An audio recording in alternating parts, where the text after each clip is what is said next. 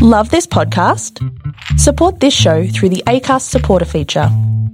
It's up to you how much you give, and there's no regular commitment. Just hit the link in the show description to support now.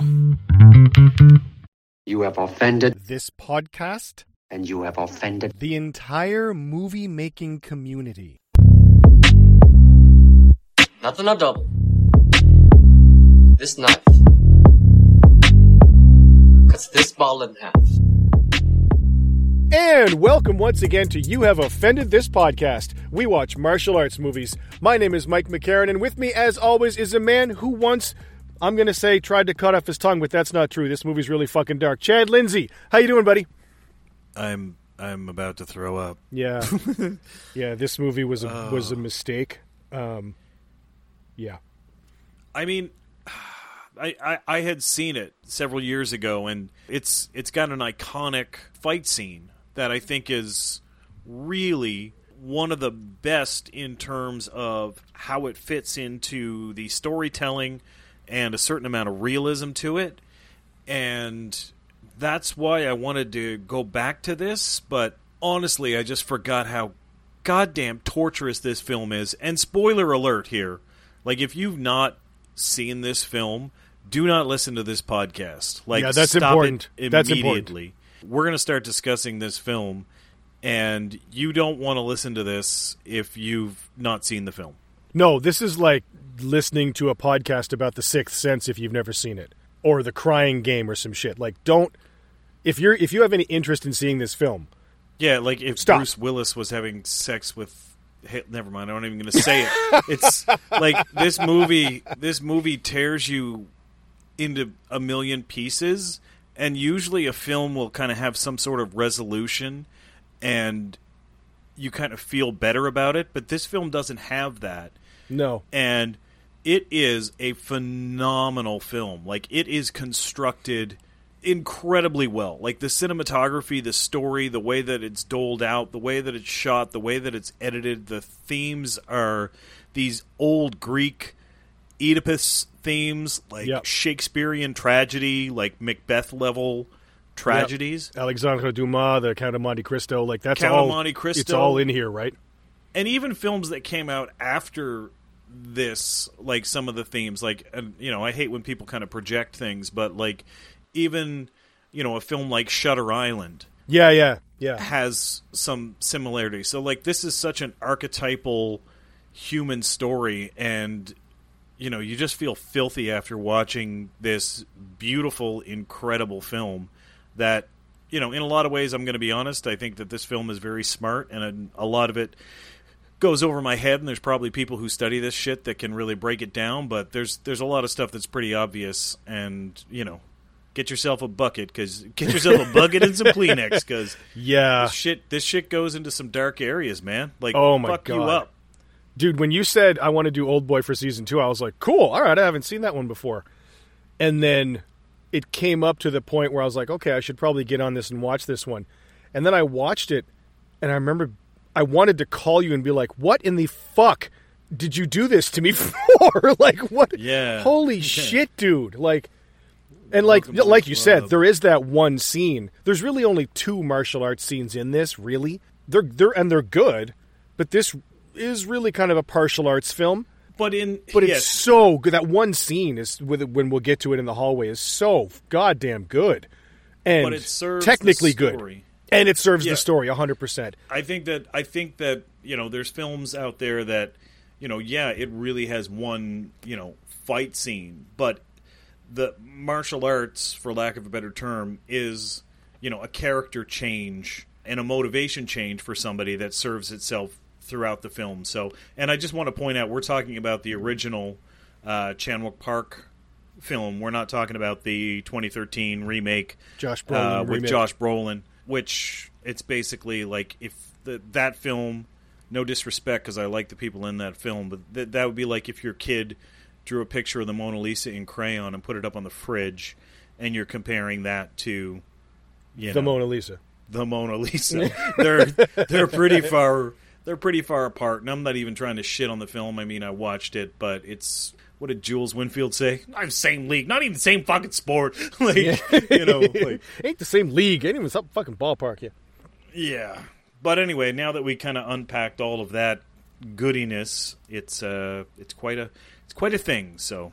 Yeah. So, yeah, pause this, go watch the movie, and then come back and listen, or if you don't care, we're going to, uh, if I may paraphrase Bill Hicks, plaster on a fake smile and plow through this shit right here. So, yeah, as always, please, thank you, thank you to our patrons, Mike and Mike. You guys rule. Uh, if you guys want to be patrons, we would love that. We'd love to have you on board. You go to patreon.com slash you have offended this podcast. You can sign up there. There's five different levels, and for as low as five bucks a month, you can get all of the full episodes of the podcast, uh, plus the extra partial arts shows. We're going to try and add on more stuff the more patrons we get. So come on, join the club. You can follow us on our social media. We are at Y H O T P on Twitter. And then on YouTube, Facebook, and Instagram, you can just search You Have Offended This Podcast, and you'll find our stuff there.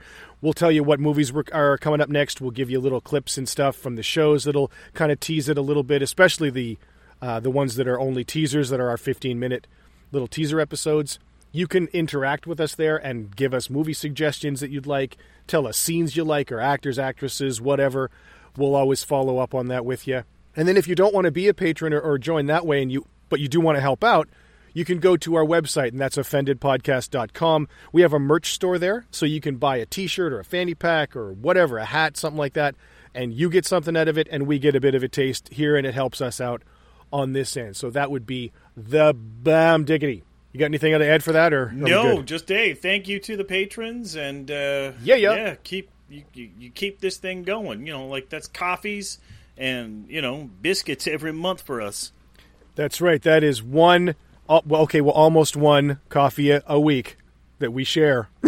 Breaking it down. So thank you Breaking very, very it. much. In all seriousness, thank you very, very much.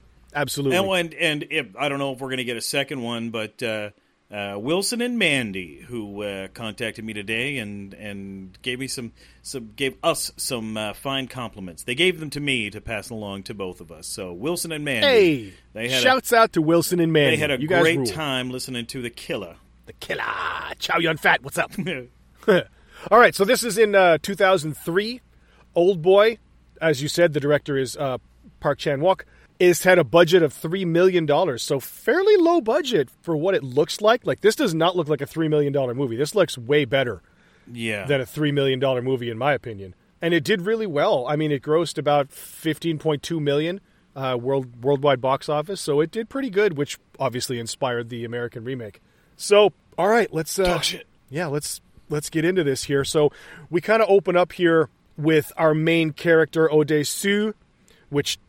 The, the similarity of the name to Oedipus is not coincidental. And he's holding this guy by his tie up on the roof of this building. And this dude is holding a puppy, like a little poodle puppy, off the edge of this roof, roof. And he's keeping him from falling. And he just, you know, I just wanted to talk. And then we immediately smash cut to our main character, Oh Dae-su, with normal hair and a bloody nose and a suit in what I believe is a police station because he got picked up for, I assume, drunken disorderly conduct. Yeah. He is being somewhat... Tri- he's just being held in this main sort of police station... God, what is this? Like a waiting room type deal? And, like, he's drunk to the point where he's trying to take a piss in the corner. And he's picking up the coat rack and, like, fighting with the cops and jumping around and being a crazy person. Like, he's out of control. And he's... it's... This is actually kind of a funny scene. Most of these lines were improvised by him. He's, he gets on the floor for a little while. He's fucking around with the wings that he bought his daughter for her birthday, which we find out he's supposed to be going to home to see his daughter for her birthday here and bought her these little white angel wings. So he's in this in this cop station here. And you're, you're I, I know when I first watched this film, I was like, what the hell is happening right now? I didn't know if this was the same person from the opening scene, if it wasn't the same person. I was really confused. Well, I think that one of the parts of this film is, like, when you talk about the big themes, it's it, it really talks about who who are you as a person. And, like, there's a lot of things in here with foreshadowing. There's a lot of reflection. There's a lot of questions as to what is truth that Yeah, I think that that's part of the journey. Like, you are really confused as to what's going on. Like, obviously, you're looking at a drunk guy in the police station. You don't necessarily know if it's a flashback, but not to jump forward too much, but, you know, he talks about him going through that horrible, horrible prison sentence and talking about how he is, how he's a different person. I wonder if she would like the old Dae-su. So, yeah, you know, I think this is kind of his point where he is one person and then becomes another, which it, this movie's fucking crazy, man. It really is. It, it, it reminds me of, do you remember the movie Memento? Yeah, there's a, yeah, I got a lot of Memento vibes here. Uh, that was one of the ones that I didn't mention, but yeah, it's, it's, it's got a lot of those pieces in it for sure. Yeah, because Memento, the way they, you know, the conceit of that was that it was, you know, told forwards and backwards with the the color sections being told in reverse order, interspersed with these black and white traditional storyline thing, but interwoven. Yes. And you you get these little drips of information that come out and you're like, oh shit, that's why he did that. Oh, that's where that came from. But that leads you to later, like through the middle of the movie, you realize what's happening in the movie and you start to question, like, hey, where'd he get that? And you realize, oh, I'm going to know in ten minutes where he got that. But you start picking things up. It makes you really watch the movie. And in this one, you it's the same thing. Like, in the beginning, I'm confused. I'm like, what the hell is happening? You know, after the his friend here comes to get him out of the police station and takes him outside, and he goes, Oh Dae-su goes into the phone booth to call his daughter. And then the friend who got him out goes in to take over the phone from him. And all of a sudden, he's gone. Oh Dae-su is just gone.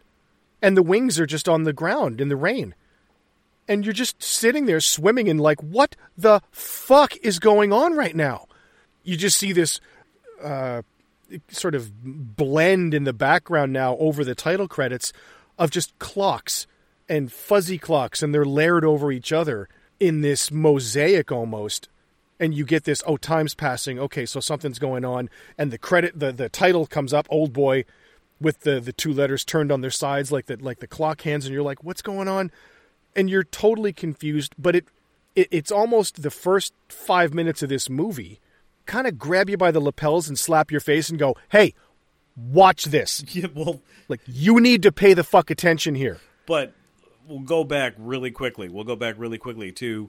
You know, you were talking about Memento. Yeah, structurally there's similarities, but I mean, Memento really is a story about revenge. Yep. Where a person is revealing the truth and in some ways deleting the truth. Yep. So they can continue on their their mission. John yeah. John G and of course, you know, Leonard.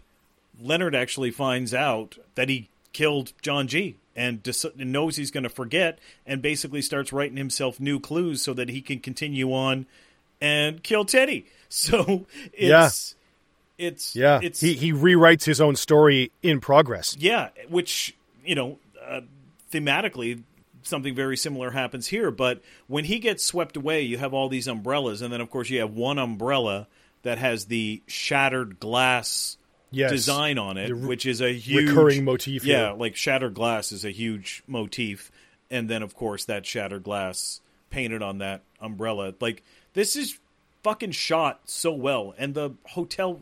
Oh, sorry, we're skipping over plot points here, but yeah, he wakes up in a hotel room slash prison, mm-hmm. and he's going to be there for the next fifteen years. Yeah, it's the the time passage here where he gets the food, but he doesn't know why he's there. He kind of gets kicked back inside and freaks out. And then we get the, the you know, okay, fifteen years has gone by. And the close-up on the painting. The painting, with the, yeah. the the quote, right, of the laugh in the world laughs with you, cry and you cry alone. Yeah. And he's they turn the camera around to him, and he's just got that weird, creepy-ass smile staring back at the painting. Yes. And the gas is coming in because we realize now... Oh, my God, they gas him to put him out every night, and the crew comes in and changes all the stuff and cleans his place, and it's like it's it's just surreal what's happening to this guy. And now that you have been slapped and provoked to, okay, watch this, shit's going to get real, you start like, okay, where the fuck is this guy? He's in a hotel, like you said, he's in a hotel, but he can't get out?